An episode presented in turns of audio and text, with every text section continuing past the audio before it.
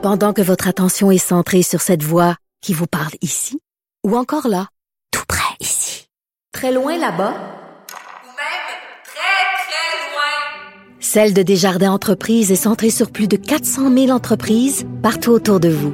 Depuis plus de 120 ans, nos équipes dédiées accompagnent les entrepreneurs d'ici à chaque étape pour qu'ils puissent rester centrés sur ce qui compte, la croissance de leur entreprise. Cube Radio. Le, le commentaire de Emmanuel Latraverse. Des analyses politiques pas comme les autres. Bonjour Emmanuel. Bonjour. C'est drôle parce qu'il n'est pas arrivé aujourd'hui un gros événement. Mais c'est comme si on met ensemble toutes sortes de petits morceaux, puis une déclaration à la radio ce matin de Justin Trudeau, puis on se dit, vraiment toutes les pièces du puzzle sont réunies pour des élections ce printemps. Hein?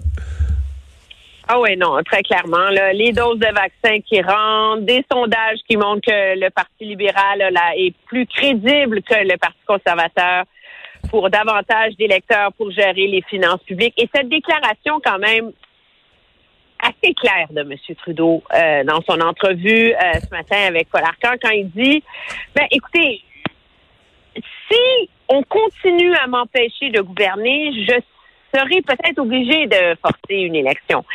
C'est M. Trudeau, on, on, le suit mot à mot, toi et moi, depuis un an. Ça fait la 150 millième fois qu'il se fait poser la question de si on va aller en élection. Et il réussit toujours à être vaseux, parler en parabole, épargner la chèvre et le chou, etc. Mais, mais au fond, là, à dire, à dire, sans être clair, à dire, c'est pas le temps, là, tu sais, là, on travaille pour les Canadiens et on pense pas à des élections. Ça fait, ça finit par se résumer à ça, sauf ce matin. C'est ça. Et ce matin, il est précis. Alors, quand il est précis, c'est qu'il y a un message à passer. On s'entend, là.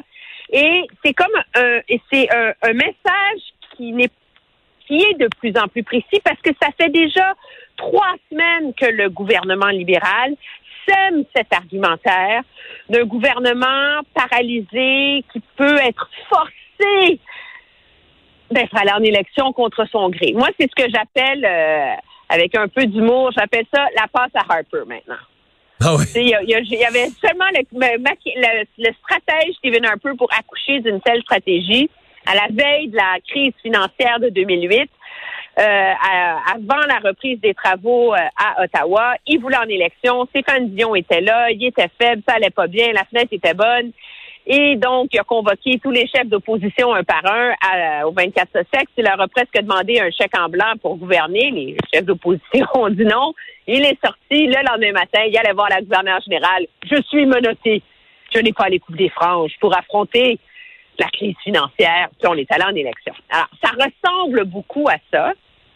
Je comprends stratégiquement les libéraux de vouloir utiliser cette fenêtre-là. Parce que la réalité, c'est que M. Trudeau est quand même le seul premier ministre au Canada, et de ça, j'exclus Brian Pallister au Manitoba puis Jason Kenney en Alberta, qui, eux, je veux dire, c'est gestion désastreuse de pandémie. Donc, ils sont dans une catégorie à part.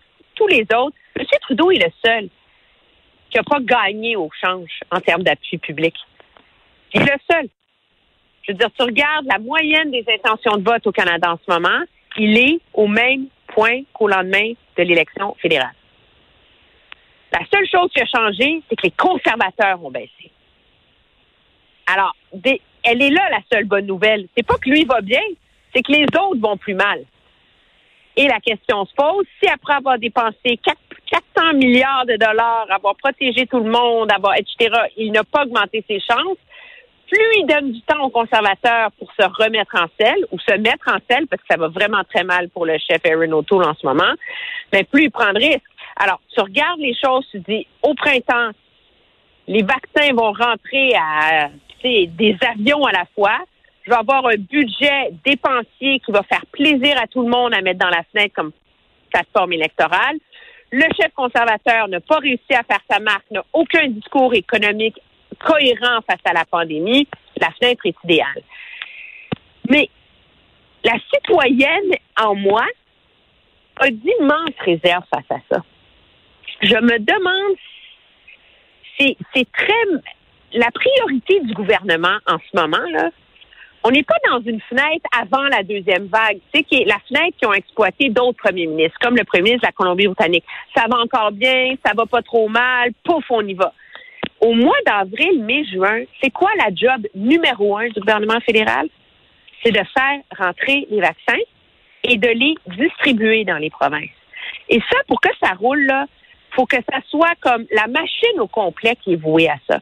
Quand tu es en campagne électorale, le gouvernement fonctionne au ralenti. Il n'y a personne qui va me faire croire que le gouvernement fédéral peut être aussi agile, aussi efficace, aussi dédié quand les ministres et leur personnel politique sont sur la route en campagne électorale. Euh, ce qui marche, ce qui marche en période électorale, c'est ce que les fonctionnaires peuvent faire rouler tout seuls sur l'air d'aller. Là. Ben, il y a personne qui va me faire croire parce que si les fonctionnaires peuvent faire rouler tout seuls sur un air d'aller, de faire rentrer 30 millions de doses de vaccins en six semaines au Canada, ben là, on n'a pas besoin de gouvernement. on s'entend, là?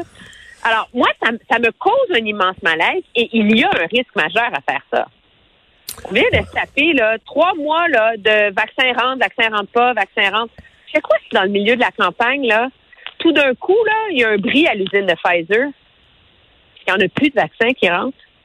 Imagine comment la campagne va dégénérer. Ouais, ça, je pense que c'est un, un, risque que M. Trudeau est, est prêt à ben prendre. Oui, dans... Il est prêt à prendre. Mais il faudra, il faudra dans les jours à venir qu'on se parle de la, de la faiblesse. On n'a plus de temps, mais qu'on se parle de la faiblesse des conservateurs parce que je vois les sondages, tout ça. En même temps, j'ai de la misère. Je trouve pas que ça va depuis un mois. J'avais trouvé qu'Aaron O'Toole c'était bien parti au début. Je trouve pas que ça va bien du tout depuis un mois ou deux.